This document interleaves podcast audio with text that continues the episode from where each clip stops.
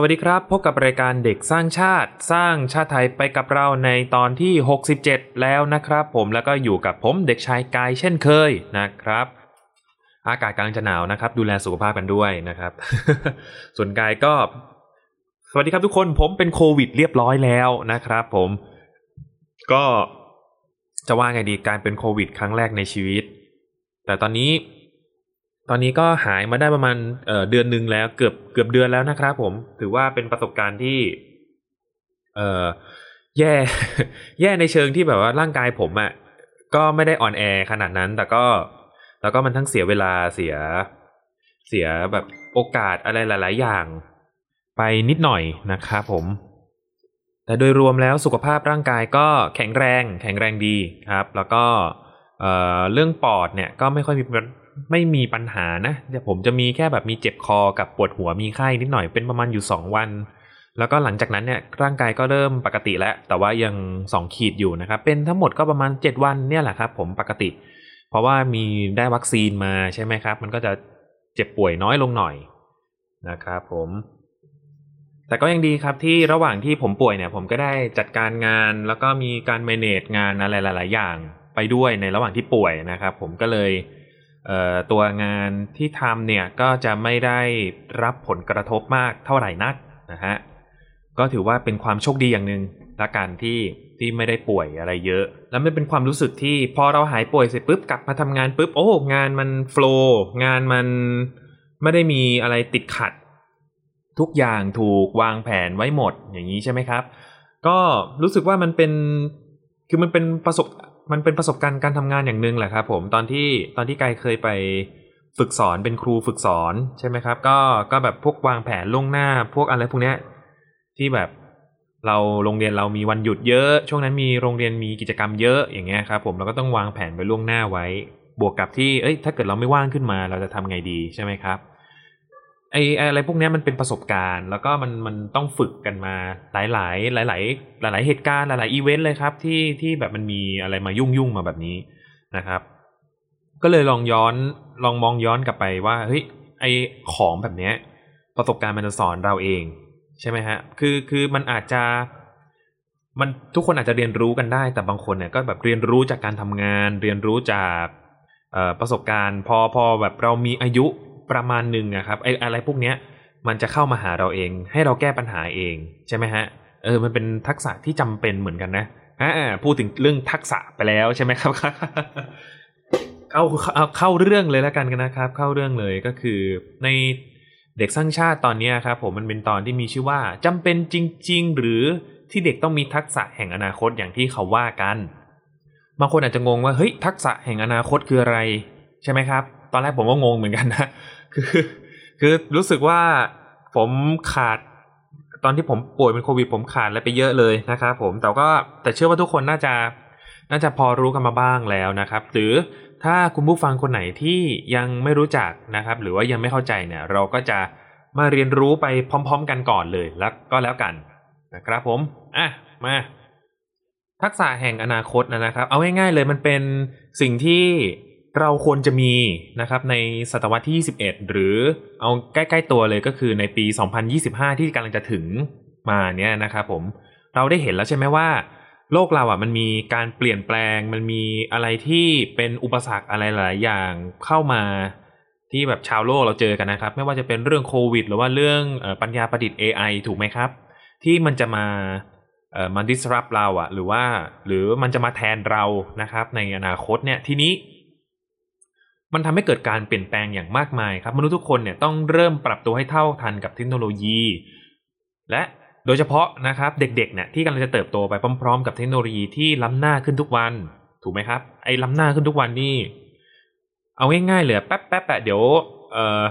มือถือยี่ห้อ iPhone เนี่ยมันก็จะมีเวอร์ชั่นใหม่อีกแล้วนะครับ หรือว่าซัมซุงเนี่ยมันก็จะมีเวอร์ชั่นใหม่อีกแล้วที่แบบว่าอ้าว เพิ่งจะซื้อไปเองเพิ่งจะประกาศขายไปเองไม่ใช่เหรอ แล้วก็ทีนี้ก็จะเปิดตัวใหม่อีกแล้ว ไม่ว่าจะเป็น iPad หรือว่า เป็นตัว MacBook อะไรอย่างเงี้ยมันก็จะแบบอุ้ยมาใหม่ครับมาใหม่อีกแล้วใช่ไหมครับ ทีนี้เนี่ยดังนั้นการเรียนรู้รูปแบบใหม่ของเด็กๆนะครับมันจำเป็นที่จะต้องพัฒนาทักษะไปสู่ทักษะแห่งอนาคตนะครับ ซึ่งเป็นทักษะที่ทำให้พวกเขาโดดเด่นกว่าคนอื่น และเทคโนโลยียังไม่สามารถมาทดแทนพวกเขาได้ คือโอเคแหละครับว่า อย่างเมื่อเร็วๆมาเนี้ยนะครับผมก็มีประเด็นที่เป็นพูดคุยกันในสังคมเยอะแยะมากมายอย่างเช่น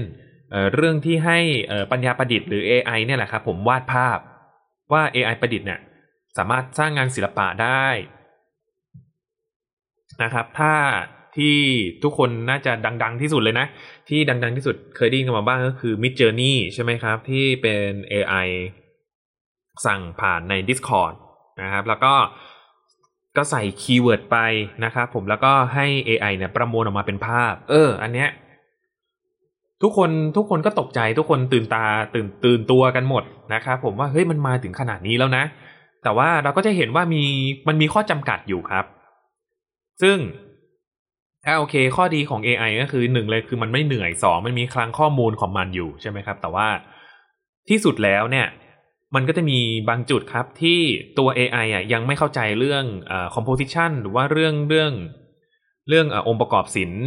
หรือเรื่องสุนทรียศาสตร์ขนาดนั้นนะครับ เพราะว่าเรื่องสุนทรียศาสตร์มันเป็นเรื่องแบบเขาเรียกว่าอะไรดี ถ้าแบบพูดรวบรัดเลยก็คือ แบบบางทีมันเป็นเรื่องที่แต่ละคนมนุษย์แต่ละคนอาจจะเข้าใจครับ ผมแต่ละคนมีสุนทรียภาพไม่เหมือนกันนะฮะ หรือพูดแบบไร้สาระเลยก็คือมันแบบมันเพ้อเจ้อเรื่องพวกนี้มันมันต้องเพ้อเจ้อครับ ผมบางคนมันแบบเป็นมันซึ่งความเพ้อเจ้อเนี่ยมันเป็นความสวยงามอย่างหนึ่งที่แต่ละคนมนุษย์แต่ละคนเนี่ยมันมันถูก มันถูกสั่งสมมา มันถูกออกแบบมาให้ไม่เหมือนกันอยู่แล้วนะครับ เพราะฉะนั้นเนี่ยเอ่อมันก็จะเป็นสิ่งที่ AI อะยังไม่สามารถที่จะเข้าถึงเข้าถึงอะไรพวกนี้ได้ ถูกไหมครับนะฮะแต่แล้วเนี่ย ไอ AI พวกนี้นะครับผมมันถึงขั้นที่มันมีคนที่เป็นประเด็นนะครับผมเอาภาพที่ AI วาดเนี่ยไปประกวด ไปประกวดแล้วปรากฏว่ามีได้รางวัลหรือเปล่านะ อันนี้ผมไม่แน่ใจแต่ที่แน่ ๆ เลยก็คือ ก็ได้รางวัลมาด้วย แล้วปรากฏว่าอ้าวแล้วทำไม AI ส่งเข้าภาพประกวดแล้วสรุปมันเป็นฝีมือมนุษย์หรือเปล่าเพราะมนุษย์เป็นคน key keyword ไปอะไรอย่างนี้ เออมันก็เป็นข้อถกเถียงกันนะครับ หรือ มีศิลปินคนหนึ่งกำลังวาดภาพสดสตรีมมิ่งอยู่บนช่องทาง social network นะครับผม แล้วใช้เวลาแค่แป๊บเดียวเองครับผมมีคนแคปภาพไปแล้วก็ให้ AI ประมวลภาพใหม่ กลายเป็นภาพอีกภาพหนึ่งไปเลยแล้วแล้วเหมือนเดะสวยด้วยอย่างนี้นะครับ เออ มันเป็น มันเป็นมันเป็นอะไรที่มา disrupt คนเราเหมือนกันนะ มันเป็นอะไรที่แบบเหมือนจะมาแทรกแซงมาเอ่อ มาเป็นส่วนหนึ่งของชีวิตไปแล้วได้เหมือนกันนะนะครับผมทีนี้เนี่ยคนเรานะครับก็จะหยุดอยู่กับที่ไม่ได้แล้ว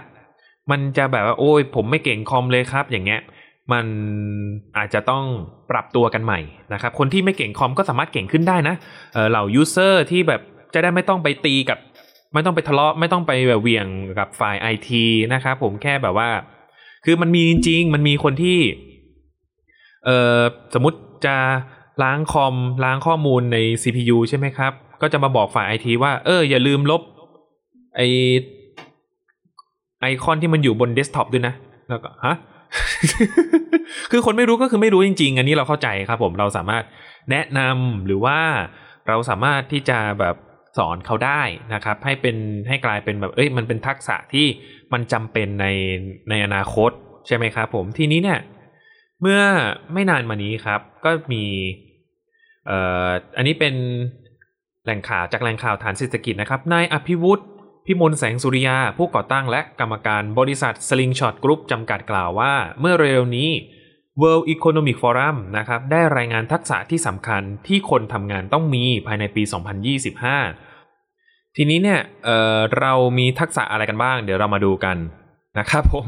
ว่าทักษะที่จำเป็นอันไหนที่เรามีหรือว่าอันไหนที่เรายังขาดเนี่ยเดี๋ยวเรามาดูกันพร้อม ๆ กันไปเลยนะครับผมมา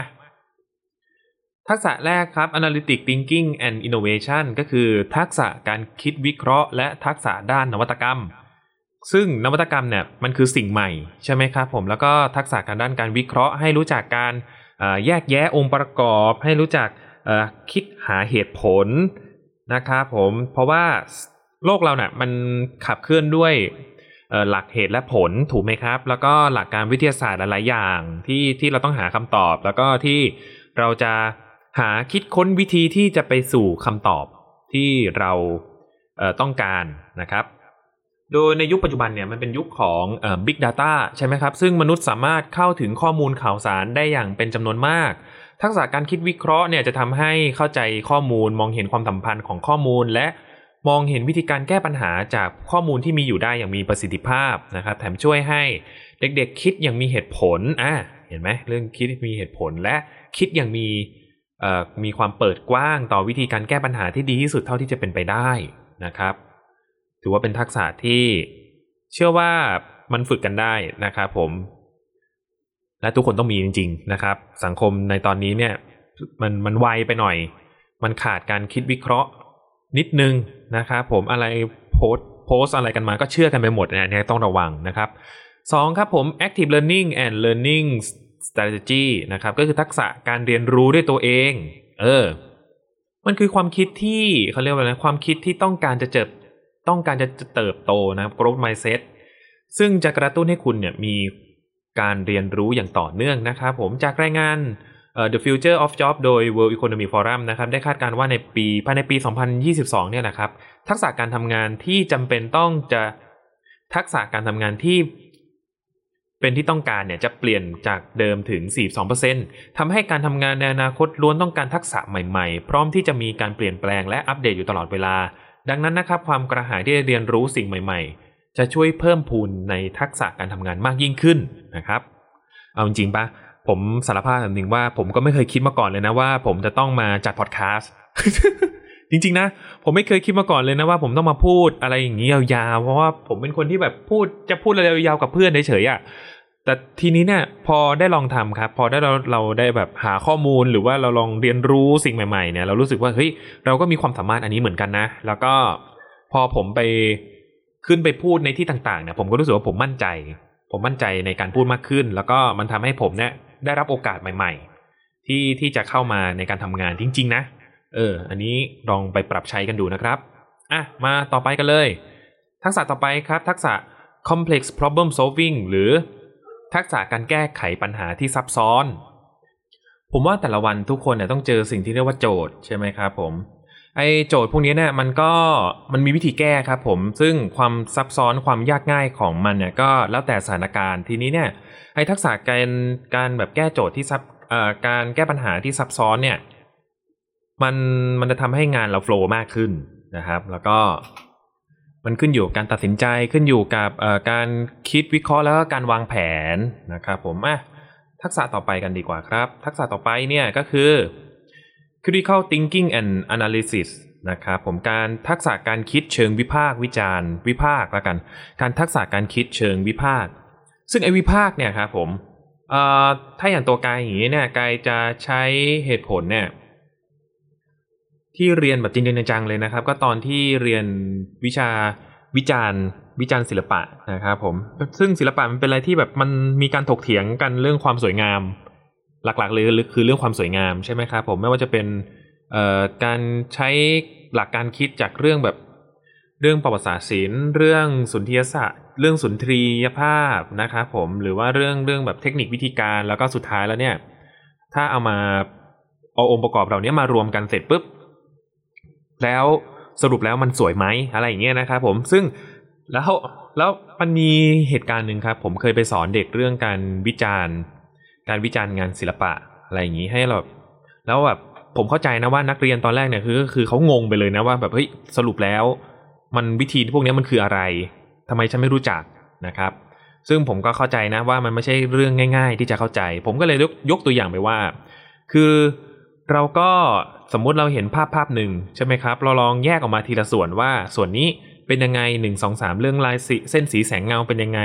การวางภาพเป็นยังไง แล้วสุดท้ายแล้วเนี่ยเราชอบไหมอะไรอย่างนี้ให้อธิบายแบบนี้นะครับผมซึ่งเขายังไม่เก็ตอยู่ดีนะครับผมผมก็เลย นักเรียนก็ยังไม่เก็ตดีๆผมก็เลย เปรียบเทียบไปว่า เหมือนเราจะกินส้มตำเหมือนเราจะกินส้มตำหรือเหมือนหรือหรือเมนูอะไรก็ได้สมสมมุติว่าเป็นส้มตำละกันนะครับผมส้มตำประกอบด้วยอะไรบ้างมีมะละกอ มีแครอทมีปลามีถั่ว มีปู มีพริก มีน้ำปลา มีเกลือ มีน้ำตาลปี๊บอะไรก็ว่าไป มีผงชูรสอะไรเงี้ยนะครับผม แล้วก็ให้นักเรียนเนี่ยลองดูว่าเฮ้ยส้มตำจานเนี้ยมันประกอบไปด้วยอะไรบ้าง แล้วก็แต่ละอย่างเนี่ยมันเรา มัน มันทำให้อร่อยไหมอย่างเช่นเอ่อมะละกอเยอะไปไหมหรือว่าปรุงเค็มไปอะไรอย่างนี้ศิลปะก็เหมือนกันครับ อะไรที่มันเค็มไปหรือว่าอะไรที่มันวาดเส้นนี้เยอะไปใช้สีแดงเยอะไปอะไรอย่างนี้ มันก็ให้เราอธิบายแล้วก็ แล้วสุดท้ายแล้วเนี่ยเราก็จะมาพูดคุยกันครับว่าแต่ละคนเนี่ยมีความคิดเห็นยังไงกันบ้าง แล้วก็เราสามารถเห็นข้อดีของมันและเห็นข้อเสียของมันยังไงบ้างนะครับอ่านั่นแหละให้เรา มันมันคืออะไรให้เราคิดในหลาย ๆ มิตินะครับ คิดออกมาในหลาย ๆ มิติว่า เออมัน เราสามารถมีข้อถกเถียงอะไรกันบ้าง เกี่ยวกับพวกข้อมูลพวกนี้หรือว่าพวกอะไรที่จะพัฒนาชิ้นงานนะครับ หรือว่าพัฒนาระบบความคิดของเรา เพื่อที่จะให้เกิดการถกเถียงกันเพื่อที่ได้เกิดสิ่งใหม่ขึ้นมานะครับ ซึ่งพูดถึงสิ่งใหม่ขึ้นมาเนี่ยมันก็เลยจะไปเสริมกับข้อที่ 5 ทักษะที่ 5 พอดีนะครับ นั่นคือ creativity originality และ initiative นะครับ นั่นก็คือทักษะความคิดสร้างสารรค์และการริเริ่มสิ่งใหม่ นั่นเองนะครับ ซึ่งไอความคิดสร้างสารรค์เนี่ย อันนี้อาจจะเป็นข้อถกเถียงกันนิดนึงนะว่า เออผมเคยพูดไปว่าอะไรที่อยู่ภายใต้ดวงอาทิตย์ดวงนี้ไม่มีอะไรไม่มีอะไรใหม่ที่สุดนะครับ มันจะเป็นสิ่งที่เคยเกิดขึ้นมาแล้ว แล้วก็เอามาใช้ซ้ำแต่ว่าเราจะดัดแปลงมันนะครับ มันก็เลยกลายเป็นสิ่งใหม่ขึ้นมา ยกจะยกตัวอย่างว่าไงดีครับผมมัน มันมันมีเคสหลาย ๆ เคสมากมายนะครับผมไม่ว่าจะเป็นเอ่อสมมติรถยนต์อย่างเงี้ยรถยนต์ตัวใหม่ แต่ความจริงหน้าตามันก็คล้าย ๆ เดิมอย่างเงี้ยนะครับ แต่ว่ามันมีมันจะแอดเรื่องเอ่อฟังก์ชันอะไรใหม่ ๆ เข้าไป ถูกไหมครับ แต่มันเป็นรถมันจะเป็นรถยนต์อยู่นะ มันยังไม่มีสิ่งที่เหนือกว่ารถยนต์ สิ่งที่ตอนนี้คือสิ่งที่เอ่อเขาเรียกว่าอะไรนะเออมันยังไม่มีกันดั้มอะที่แบบคนเอาไว้ใช้ โดยสารกันนะครับผมมันยังไม่มีแบบกันดั้มไม่มีแบบหุ่นยนต์โรบอทซูเปอร์โรบอทอะไรเงี้ยคือมันจะเป็นรถอยู่รถสี่ล้อเนี่ยนะครับผม เออ อันนี้คือรถมันทุกอย่างมันเป็นรถเหมือนเดิมครับผมยังไม่มีอะไรใหม่ แต่ว่ามันจะแข่งกันที่ มันจะมีสิ่งที่ใหม่ขึ้นเนี่ยมันก็จะเป็นฟังก์ชันครับผมกับอำนวยความสะดวกมีบางอันมีแบบเล่นเพลงได้บางอันมี AI ควบคุมอะไรอย่างนี้นะครับ หรือ หรือไม่ว่าจะเป็นแนวคิด แนวคิดต่างๆนะครับ ในการใช้ชีวิตก็ก็มันก็จะมีความครีเอทีฟมีความแบบคิดค้นขึ้นใหม่ขึ้นมาบ้างเหมือนกันนะครับ ไปต่อครับ ต่อไปนะคือ leadership and social influence นะครับ ก็คือทักษะการเป็นผู้นำและอิทธิพลทางสังคม ผมเชื่อว่าสังคมในอนาคตนะครับผมคนมันเจอกันง่ายขึ้น หรือ หรือก็คือคนต้องกล้าแสดงออกมากขึ้น ผมเห็น เด็กหลาย ๆ คนนะครับที่มีความมีการที่แบบโชว์ความสามารถตามที่สาธารณะ แล้วก็แบบมีความแบบเขาเรียกอะไรนะฟรีสปีชหรือว่าสามารถที่จะอธิบายถึงแนวคิดของตัวเองได้นะครับผมอย่างที่แบบว่าโอ้มันผมอิจฉาเด็กสมัยนี้เหมือนกันนะที่แบบมีอะไรก็พูดมีอะไรก็แบบตรงๆไปเลยนะครับ ในสมัยผมมันจะมีความแบบอ้อมๆมีความ แบบว่ามีความเหนียมเหนียมกันนิดนึงนะครับผมใน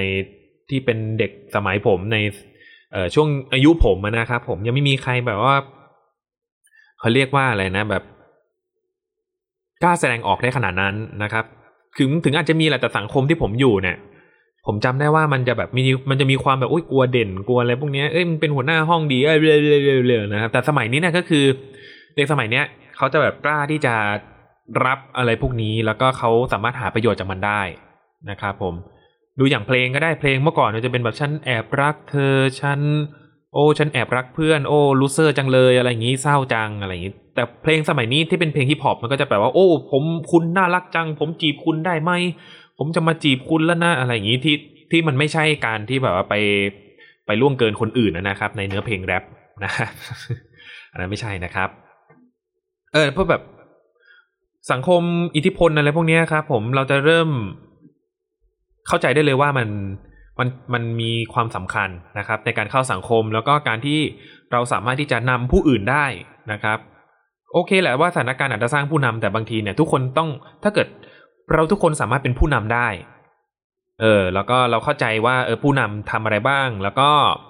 เราจะ support เขาได้ในทางไหนบ้างอย่างเงี้ยก็จะเป็นสิ่งที่ จำเป็นนะครับผมต่อไปครับผม technology use monitoring and control นะครับหรือทักษะในการใช้ดูแลและจัดการเทคโนโลยี มันจะไม่มีและไอ้คำที่ว่าโอ้ยผมไม่เป็นคอมนะครับ อย่าสอนผมอย่าดุผมนะอย่าใช้ผมเยอะเลย ผมไม่เป็นคอม อันนี้มันทำยังไงเนี่ย ผมไม่ทำได้ไหมอย่างนี้มันมันหมดเวลาไปแล้วนะครับ ไม่ว่าจะหน่วยงานไหนก็แล้วแต่ ไม่ว่าจะเป็นในโรงเรียนหรือว่าในระบบข้าราชการอย่างเงี้ยนะครับผม การที่ปฏิเสธ การที่คุณปฏิเสธเทคโนโลยี มันหมายความว่าคุณจะปฏิเสธอนาคตไปด้วยจริง ๆ นะครับ ทักษะต่อไปครับ technology design and programming ก็คือทักษะการออกแบบและการเขียนโปรแกรม อันเนี้ยผมพูดตรงๆเลยนะว่าเออมันห่างไกลจากตัวผมพอสมควรเลยแต่ว่าผมก็พอจะอธิบายได้นะครับ เพราะว่าคนรอบๆตัวผมเนี่ยก็มีคนที่ศึกษาเรื่องพวกนี้อยู่นะครับ การเขียนโปรแกรมการ เเขียนเว็บอย่างเงี้ยครับผมเคยเรียนเรื่องการเขียนเว็บอยู่ แล้วก็แล้วก็พักไปนะครับผมเพราะว่ามีงานอย่างอื่นต้องไปทำนะครับ แต่มันผมเข้าใจเลยนะว่าทำไมคนถึงอยากเรียนกัน แล้วก็มันมันคือมันคือโค้ดมันคืออะไรพวกนี้ครับ ผมมันมันเป็นตัวเลขที่มันเขาเรียกว่ามันไม่จะบอกว่าไงเดียมันมันเป็นระบบ แล้วก็มันทำให้เรารู้รู้สึกว่า ทำให้เราคิดอย่างเป็นระบบมากขึ้นนะครับ จากการเขียนโปรแกรมเนี้ยในยุคนี้นะครับผมการเขียนโปรแกรมเนี่ยค่อนข้างที่จะสำคัญอยู่อย่างหนึ่งเลยก็คือ ทุกวันนี้เราใช้มือถือกันใช่ไหมครับ พวกเอ่อสิ่งที่เราใช้กันในชีวิตประจำวันเนี่ยในมือถือเนี่ยก็คือแอปแอปพลิเคชัน ซึ่งแอปพลิเคชันนี่แหละครับผมที่มันอำนวยความสะดวกเราเนี่ยมันเกิดมาจากการเขียนโปรแกรมอะไรพวกนี้แหละเขียนโค้ดหรือว่าเขียน พวกภาษา C อะไรพวกนี้นะครับ แล้วก็ใช้ชุดคำสั่ง ทีนี้เนี่ยมันก็จะเป็นการสั่ง AI สั่งเทคโนโลยีให้มันมา support หรือว่ามาช่วยเรานะครับผมนี่แหละมันเลยจำเป็นมากในอนาคตในโลกนี้ที่เราต้องใช้เทคโนโลยีในมือถือแอปพลิเคชันในมือถือ อย่างเช่นเรื่องการจ่ายเงิน หรือว่าเรื่องการทำธุรกรรม หรือว่าการทำงาน ขออภัยครับ เรื่องการทำงานอะไรพวกนี้มัน มันก็จำเป็นนะครับ แล้วก็มันอำนวยความสะดวกเราจริง ๆ นะครับผมอะต่อไป resilience stress tolerance and flexibility หรืออทักษะการรับมือกับปัญหาอดทนต่อความกดดัน และทักษะการปรับตัวอ่าอันนี้เนี่ยด้วยความที่ว่าความไวของเทคโนโลยีใช่ไหมครับ ทุกอย่างเนี่ยมันเข้ามาไวกันไปหมดทุกอย่างมันเข้ามาไวกันไปหมดนะครับ ผมเอาง่าย ๆ เลยเมื่อก่อนเนี่ย กว่าผมจะดูการ์ตูนได้เรื่องหนึ่งเนี่ยผมต้องรอเสาร์อาทิตย์ เพื่อที่น้าต่อยก็ได้ซื้อการ์ตูนมา แล้วก็มาพากไทยให้เราดูกันตอนเช้าใช่ไหมครับผม แต่ทุกวันนี้ทุกวันนี้แค่คุณอยู่เฉยๆคุณมีมือถือ หรือว่าคุณมีแท็บเล็ตเนี่ยคุณเข้าอินเทอร์เน็ต คุณผ่าน PC หรือว่าแท็บเล็ตก็ได้เนี่ยคุณก็จะมีการ์ตูนดูนะครับ ซึ่งผมมีน้องอยู่ ผมมีน้องเด็กๆเนี่ยก็ประมาณประถมนี่ใช่ไหมครับ พอแบบว่าเอ่อการ์ตูนมันหาดูไม่ได้หรือว่ามันหาดูยากอะไรเงี้ยเขาก็จะเริ่มหงุดหงิดแล้ว ครับผม ซึ่งซึ่งอะไรพวกนี้เนี่ยมันมันมันเกิดขึ้นได้จากการที่เรามีเทคโนโลยีที่ทุกอย่างมันไวไปหมดใช่ไหมครับ ความอดทนเราก็เลยจะต่ำลง เพราะฉะนั้นเนี่ยเรื่องเรื่องการรับมือกับปัญหาเรื่องความอดทนกับความกดดัน หรือว่าการปรับตัวนะครับ ก็จำเป็นอย่าว่าแต่เด็กเลยครับ เรื่องของผู้ใหญ่นะฮะเรื่องของผู้ใหญ่ก็เหมือนกัน ไม่ว่าจะเป็นเรื่องการทำงานหรือว่าการเรียน ก็ก็ด้วยนะครับ หรือถ้าคนชราที่อย่างอากงอาม่าเราที่ไม่ค่อยใจอยากปรับตัวไปใช้กับพวกเทคโนโลยีอะไรมากนะครับ แต่ว่าทุกวันนี้อากงผมก็เปิดแท็บเล็ตดูมวยดู ดูเอ่อฟังอาจารย์ยอดใช่ไหมครับ ก็ก็ใช้ได้นะครับ ผมแต่ว่าก็เรื่องเรื่องโทรศัพท์เรื่องอะไรพวกนี้ก็อีกเรื่องหนึ่งนะครับของปัญหาที่บ้านมาเล่าให้ฟังซะงั้น ก็อันนะครับผมมันต้องปรับตัวครับผมยิ่งยิ่งเป็นในยุคที่แบบ ทุกอย่างมันขับเคลื่อนด้วยเทคโนโลยี ทุกอย่างมันมีแนวคิดแนวแนวคิดแนวคิดมีเทรนในการใช้ชีวิตอะไรใหม่ ๆ มันมันมีทุกเดือนนะครับมันเปลี่ยนทุกเดือนมีคำศัพท์ใหม่ ๆ มีมีงานใหม่ ๆ มีแฟชั่นใหม่ ๆ มาเนี่ยเราต้องปรับตัวนะครับผมหรือแม้แต่โรคภัยนั่นแหละนะครับผมโรคภัยที่เอออย่างไอไวรัสป้าบอคอแตกที่มันทำให้โลกเรามันเปลี่ยนไปขนาดนี้คือ บางประเทศก็จัดการได้บางบางประเทศก็แบบยังใช้วิธีเดิมๆจัดการอยู่ทั้งๆที่มันเป็นโรคระบาดที่มันใหม่ อะไรอย่างนี้มันก็จะมันก็จะได้ผลลัพธ์ออกมาต่างๆ นานามากมาย ใช่ไหมครับผมอ่าอันนี้มันอยู่ที่การปรับตัวด้วยเหมือนกันนะครับ โอเคว่าแรก ๆ เนี่ย เราอาจจะไม่ได้ เราอาจจะไม่ได้ไปเจออะไรพวกนี้ครั้งแรกนะครับ เราเราเอ้ยไม่ใช่สิเราอาจจะเจออะไรพวกนี้ครั้งแรกทำให้เราเนี่ยเออไม่รู้ว่าจะรับมือมันยังไง นะครับอันนั้นก็เป็นประสบการณ์อย่างหนึ่งแต่พอพอเวลามันผ่านไปนะครับ เราก็ต้องปรับตัวแล้วก็เราก็ต้องเอเรียนรู้กับปัญหาที่มันเกิดขึ้น แล้วก็แก้ไขปัญหาตรงนี้ของมันนะครับผมอะทักษะสุดท้ายครับผม reasoning problem solving and ideation หรือทักษะการใช้เหตุผล ทักษะการตัดสินใจ และทักษะการระดมความคิดอ่า เป็นทักษะที่จะว่าไงเดียเป็นพื้นฐาน ไม่ใช่พื้นฐานสิมีมันมันแทรกซึมอยู่กับทักษะอื่น ๆด้วยนะครับผมไม่ว่าจะเป็นทั้ง 9 ข้อที่พูดมาเนี่ยการการใช้เหตุผลแล้วก็การตัดสินใจแล้วก็การระดมความคิดนะครับ ก็ทักษะนี้ก็ตามตัวเลยครับผมไม่มีอะไรมาก ก็อยากให้ทุกคนใช้เหตุผลแล้วก็ตัดสินใจกันให้ดีๆ แล้วก็ใช้ความคิดให้เยอะ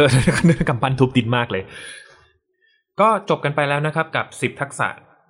ที่สำคัญในอนาคตนะครับจาก World Economic Forum นะครับ ซึ่งไอ้ทักษะเหล่านี้นะครับมันก็จะมีเอ่อเป็นเขาแยกไว้ประประมาณ 4 หมวดล้วกันนะครับ ที่มันเป็นอยู่หมวดเดียวกันในในในสิทักษะนี้ครับผมนั่นก็คือทักษะด้านการคิดและแก้ปัญหาเนี่ยก็ได้แก่ทักษะการคิดวิเคราะห์นะครับทักษะด้านวัฒนเอ่อด้านวัฒนเอ่อนวัตกรรมนะครับ ทักษะการคิดเชิงวิพากษ์ทักษะ ความคิดสร้างสรรค์และการริเริ่มสิ่งใหม่นะครับ ก็ได้อยู่ในในกลุ่มของทักษะด้านการความคิดและการแก้ปัญหาต่อไปครับผม ทักษะเรื่องการเรียนรู้ด้วยตัวเอง แล้วก็ทักษะการรับมือกับปัญหา อดทนต่อความกดดันและการปรับตัวเนี่ยก็ได้อยู่ในหมวดของทักษะการด้านบริหารจัดการตัวเองนะครับ ต่อไปนะครับ ทักษะในความเป็นผู้นำอิทธิพลทางสังคมเนี่ยก็คือเป็นทักษะเกี่ยวกับเรื่องการทำงานร่วมกับผู้อื่น นะครับ ส่วนทักษะการแก้ปัญหาที่ซับซ้อน การใช้ การดูแลจากการเทคโนโลยี การเขียนโปรแกรม แล้วก็การใช้เหตุผล การตัดสินใจ และการระดมความคิดเนี่ยก็ได้อยู่ในหมวดของทักษะทางด้านเทคโนโลยีนะครับ อะ และนี่ก็คือ 10 ทักษะอนาคตที่สำคัญจาก World Economic Forum นะครับ ผมเป็นยังไงกันบ้าง มีทักษะไหนที่ทุกคนครบครบทั้ง 10 ทักษะเลยไหมครับ ทุกคน คุณผู้ฟังคนนั้นก็จะเป็นคนที่ โชคดีโชคดีกว่าคนอื่นนะครับผมในสำหรับเวฟหรือว่าเหตุการณ์การทำงานที่จะมาในอนาคตเนี่ยนะครับ ทีนี้ทีนี้ครับผมเยาวชนของเรานะครับ เยาวชนของเราที่กำลังเรียนหนังสือ หรือว่ากำลังดูการ์ตูนดูทีวีเล่นแท็บเล็ตเอ่อหรือว่าเล่นเอ่อโบล็อกอยู่นะครับ ก็ไม่ใช่ว่าจะไม่สามารถที่จะฝึกทักษะนี้ได้นะครับ ทุกคนสามารถฝึกทักษะนี้ได้ ไม่ว่าจะ มีอายุเท่าไหร่นะครับ หรือว่าไม่ว่าจะทำงานอะไร ทุกคนสามารถฝึกทักษะนี้ได้นะครับ ผมว่านะ ถามว่ามันจำเป็นกับเอ่อมันจำเป็นกับเด็กขนาดนั้นไหมก็ถือว่าจำเป็นจริง ๆนะครับ อาจจะไม่ใช่ทุกข้อแต่ว่ามีบางข้อเนี่ยที่ผมเชื่อว่ามันมันไม่สามารถที่จะปฏิเสธได้เลยก็อย่างเช่นการ ใช้ในการดูแลเทคโนโลยี หรือว่าเรื่องความคิดสร้างสารรค์การวิพากษ์การแก้ไขปัญหาเนี่ยมันก็พูดแล้วมันก็เกือบเกือบที่จะ มีครบทุกทักษะไปเลยนะครับผมมีครบทุกทุกทักษะก็ดี แต่ถ้าไม่ครบเนี่ยเราก็สามารถเพิ่มเติมมันเข้าไปอีกทีได้นะครับ เพราะว่าเราอยู่ในยุคที่ทุกอย่างมันไวไปหมดนะครับ หรือไม่ว่าจะไม่รู้จะมีโรคระบาดอะไรอีกหรือเปล่า หรือว่า AI Skynet จะครองโลกอะไรอย่างนี้นะครับ เราก็ต้องจำเป็นที่จะต้อง ปรับตัวนะครับผมแล้วก็เรียนรู้สิ่งใหม่ๆ เห็นไหมสิ่งที่ผมพูดเนี้ยมันก็เป็นหนึ่งในสิบทักษะที่สำคัญที่เรากำลังพูดกันอยู่ตั้งแต่ต้นนี้แล้วนะครับผม น้องๆที่ที่กำลังเรียนหรือว่าน้องๆที่จบใหม่นะครับผมเราก็ได้รู้เกี่ยวกับเรื่องทักษะการใช้ชีวิตต่างๆนะครับ หรือทักษะในที่มันจำเป็นจะใช้ในการทำงานในอนาคตเนี่ยก็จะเป็นเรื่องที่ดีแล้วก็ขับเคลื่อนประเทศของเรานะครับ ผมแล้วก็ หรือถ้าใกล้ตัวมาหน่อยก็ดูแลตัวเองได้อะเออดูแล้วก็ดูแลครอบครัวได้นะครับ ที่จะทำมาหาเลี้ยงครอบครัวและตัวเรา เพื่อที่แบบในอนาคตเราจะได้สบาย พูดแบบผู้ใหญ่อยู่ผู้ใหญ่ Gen X มากเลยในในอนาคตจะได้สบาย ก็มันจำเป็นครับผมกับการทำงานอย่าว่าแต่การทำงานเลยการเรียนการใช้ชีวิตประจำวันเลยนะครับ ผมอาจจะไม่ต้องเป๊ะเป๊ะเป๊ะเป๊ะทั้งสิบข้อก็ได้นะครับ ในปีข้างหน้าเนี่ย พอมันถึง 2024 2023 หรือว่า 2025 เนี่ยมันอาจจะมีทักษะต่างๆนะครับโผล่มาก็ได้ ซึ่งเราก็จำเป็นจะต้องเรียนรู้แล้วก็ปรับตัวใช้ไปกับมันจริง ๆ นะครับ ไม่แน่นะอีกถ้าแบบดักๆหน่อยก็คือทักษะการใช้อาวุธอย่างเงี้ยก็อาจจะจำเป็นในการป้องกันตัวนะครับ เรื่องความปลอดภัยเรื่องอะไรพวกนี้นะครับ แต่ว่าถ้าในสำหรับเยาวชนแล้วเนี่ยเรื่องการคิดวิเคราะห์ต่างๆ หรือว่าเรื่องการเขียนโปร เขียนโปรแกรมอาจจะยากไป แต่ถ้าเป็นเรื่องเทคโนโลยี หรือว่าการปรับตัวการวิพากษ์วิจารณ์ได้อะไรพวกนี้นะครับเป็นเป็นเรื่องที่จำเป็น อืมเป็นเรื่องที่จำเป็นแล้วก็ พวกเรานะครับที่ที่จะเป็นผู้ใหญ่ในอนาคตเนี่ย เอ้ยที่เราเป็นผู้ใหญ่นะครับสำหรับเด็กที่จะเป็นผู้ใหญ่ในอนาคตเหมือนกันนะเราก็สามารถที่จะให้คำแนะนำหรือว่าสอนเขาได้ เช่นกันนะครับ โดยที่ตัวเราเนี่ยก็ อย่างผมเนี่ยไอไอทั้งสิบข้อที่ผ่านมาเนี่ยที่อธิบายมาให้คุณผู้ฟังนะครับ ให้คุณผู้ฟังฟังกันเนี่ยผมก็ไม่ได้ครบทั้งสิบข้อหรอกเอาจริงนะครับ แต่ว่าผมเชื่อว่าอะไรที่เราสามารถแนะนำเยาวชนได้ หรือว่าเราเป็นตัวอย่างให้กับเยาวชนได้ เราก็สามารถที่จะเด่นไปสักด้านหนึ่งก็ได้นะครับ ผมแล้วก็อย่าให้มันขาดตกบกพร่องอะไรไปเยอะนะครับ อะไรที่มันกำลังมาหรือว่าเป็นสิ่งใหม่ ๆ นะครับ เราก็จำเป็นที่จะต้องปรับตัวแล้วก็ เพิ่มเติมทักษะนะครับ อย่างตอนนี้เนี่ยจากแรก ๆ ไม่รู้เหมือนกันนะว่าเกี่ยวไหมแต่ว่าจากแรก ๆ ที่ผมอยากจะแค่วาดการ์ตูนเฉยๆแล้วทุกวันนี้เนี่ย